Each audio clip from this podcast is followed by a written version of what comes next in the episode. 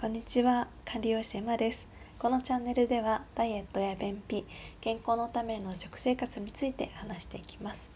えー、久々の収録となりましたが、も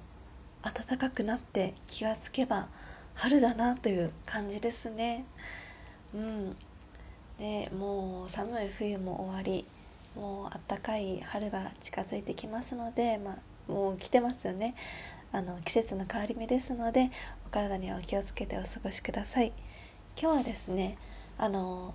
まあいつもねダイエットとか便秘ということでそういったものにつながるようなね食事をいつも考えているんですけど最近ハマってる豆ご飯について話そうかなと思います。あの豆ご飯なんですが皆さん豆はお好きですか？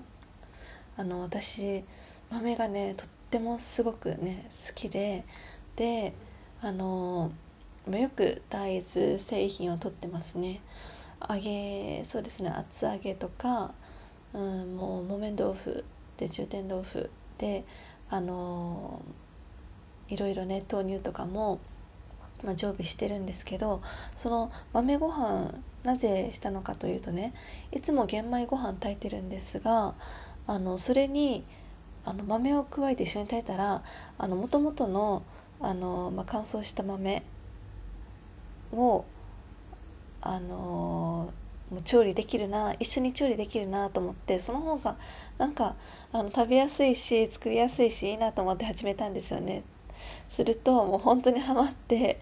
で今はいろんな豆を使ってます。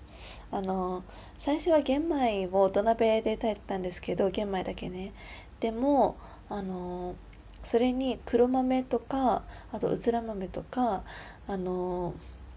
あとは何だっけなんかいろいろとね あの入れていろんな種類を入れて炊いてるんです。でそれとね本当にそれが美味しくて豆もホクホクして美味しいんですよね。であの主菜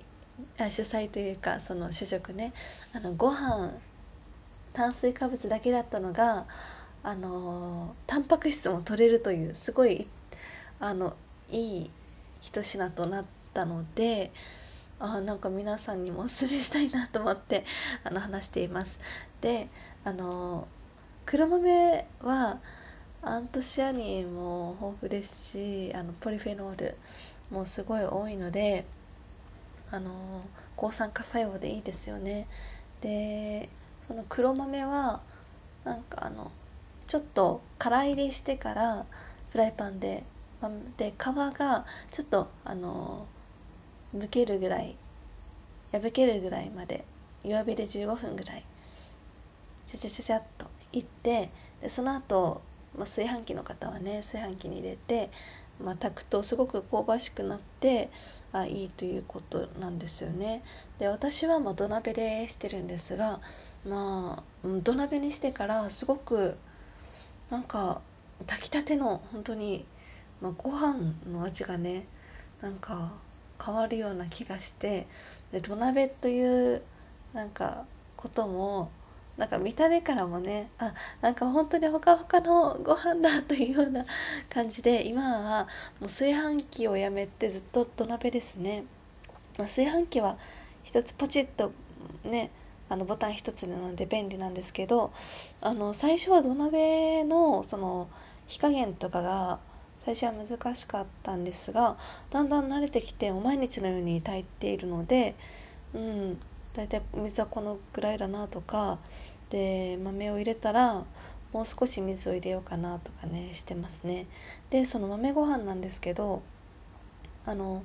玄米とその豆とちょっとお塩を入れて炊くんですが、まあ、できたらあの昆布1枚とお酒を入れて炊いた方が美味しいとも言われてますよね。でも簡単に私はまあ今水だけで炊いてるんです。あの塩をねちょっと入れて炊いてるんですけどね。なのでまあそれにあとはちょっとごまをパラパラとかけたらすごくねあの香ばしくて美味しいので今ハマっています。で食物繊維アップなのであの便秘の方にもねおすすめです、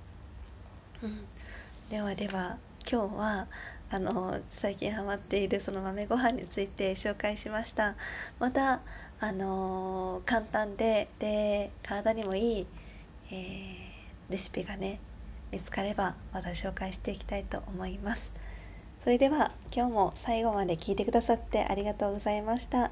皆さん良い一日をお過ごしください。